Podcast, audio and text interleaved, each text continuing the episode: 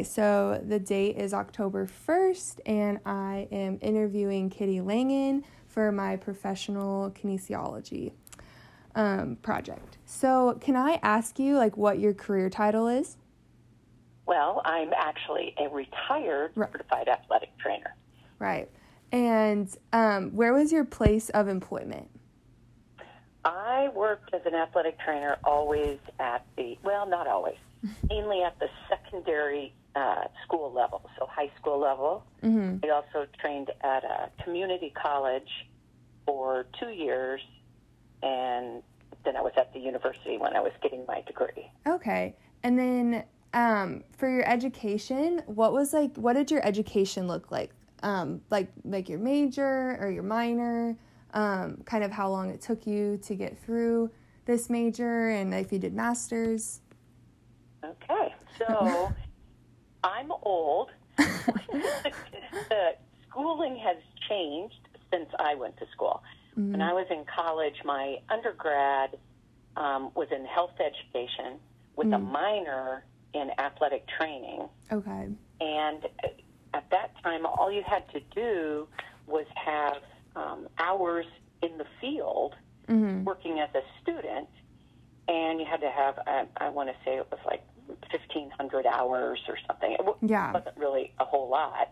And then you sat for the certification exam, which had a written and an oral board piece to it. Oh. Oh, interesting. Um, yes, but now to become a certified and licensed athletic trainer, because I also became licensed in the state of Arizona. Mm-hmm. Not all states have licensure for athletic trainers, mm. but mo- most do, I believe, at this Okay. point.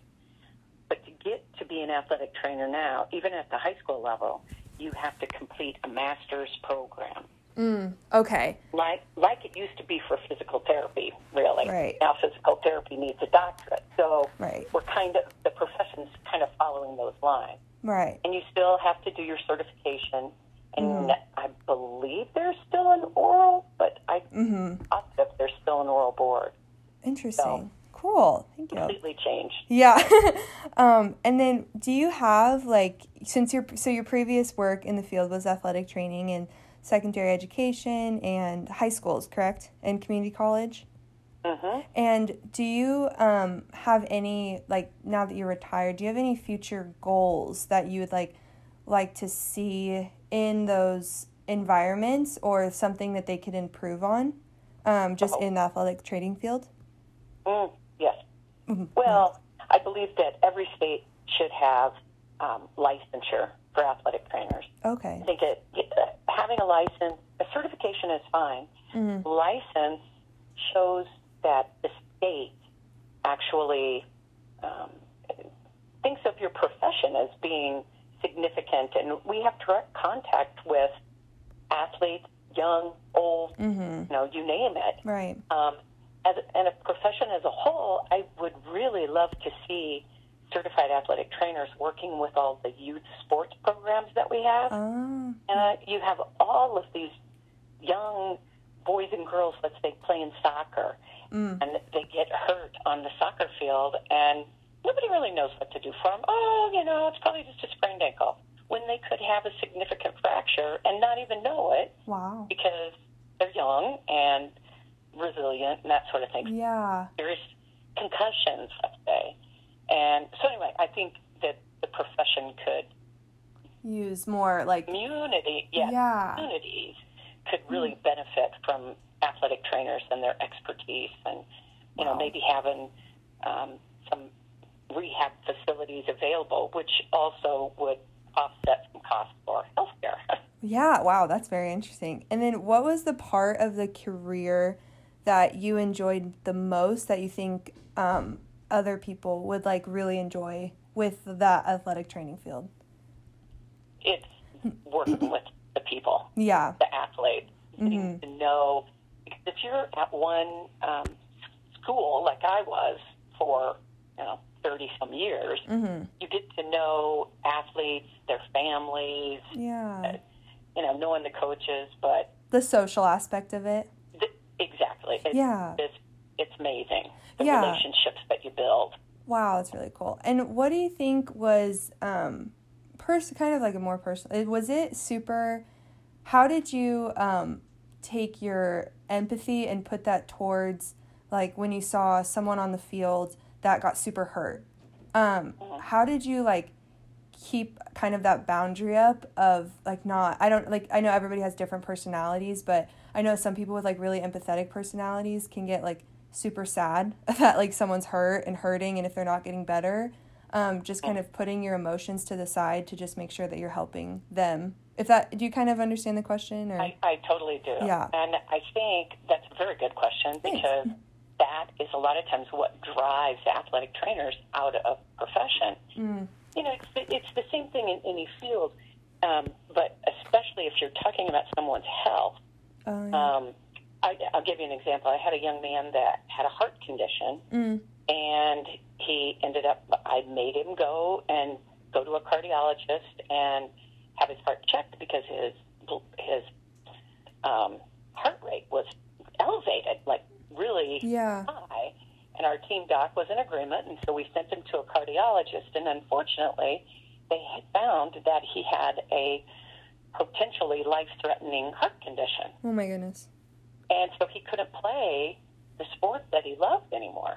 oh my gosh And when you're in the moment, you have to just try to explain rationally to them and mm-hmm. um, hope that they understand. And I, I cried a lot yeah i would too after Mhm. he and his mother left. But you know, then Yeah. you have to put it in perspective, and you go, "Oh my gosh, like I potentially saved that young man's life." yeah like you have to look at it that way You know, even though he hated me and would never talk to me. Oh, yeah, but that's cool that like you like have to change your perspective on it because Exactly. that is that's very true. Um, Yeah. so what is something that most people don't know about this career when they're getting their education? uh, there's a lot of grunt work. mm, okay. you know, yeah. uh, you're preparing uh, water jugs and cleaning them and cleaning water bottles, sterilizing Mm. uh, the room, and it's you know it's not all just standing on the sidelines. waiting Yeah. to get hurt. Right, right. Um, and then I kind of have some. Cause sorry, were you finished with your with your thought? yeah. Okay. And then some of the custom kind of questions I had was, did you do you know or did you work with anybody that um, had a like master's in nutrition or had like their career path was being a nutritionist? I actually had a student, and her mother was a nutritionist. Mm. And because I, I wasn't just the athletic trainer, I also taught um, athletic training, uh, sports medicine classes, and that sort of thing. I had her mother come in and speak um, during my nutrition unit that I taught Okay. students, Mm. which, and, and she, I want to say, she worked at the county Wow. as a nutritionist. Yeah. Wow, that's really cool actually. And there, and I had students that um, shadowed at the hospital.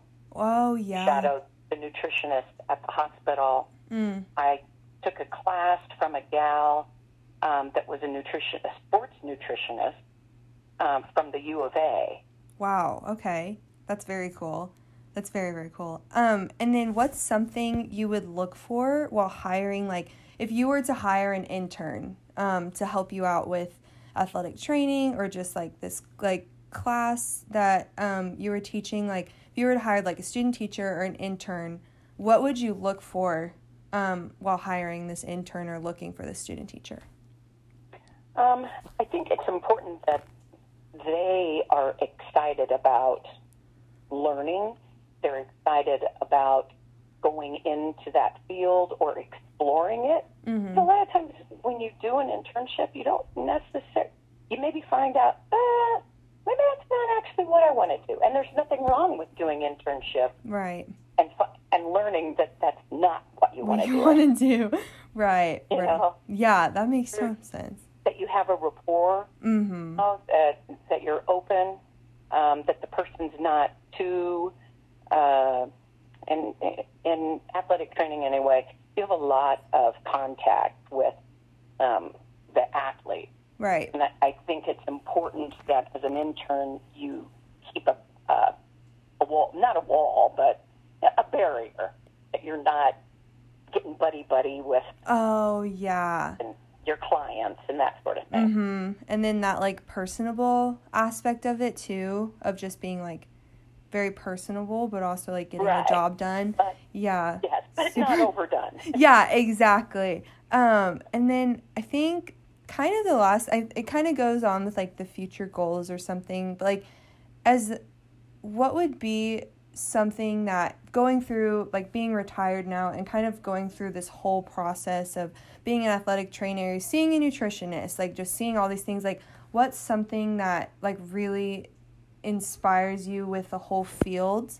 Um, that like like what inspires like what inspires you to what inspired you to be better at being this like being a better athletic trainer and being like showing people like being a better nutritionist or being better in the field of kinesiology I I think a big thing is you need to be involved in your organization, Mm. national level, mm-hmm. state level, um, and attend conferences and mm. always always um, read read professional journals, professional Yeah. articles, so that you're current and that yeah like you're keeping up you know because yeah like you're learning right. yeah yeah like you just keep learning. learning. yeah awesome well thank you so much that was a very like that was such an informational interview actually um i just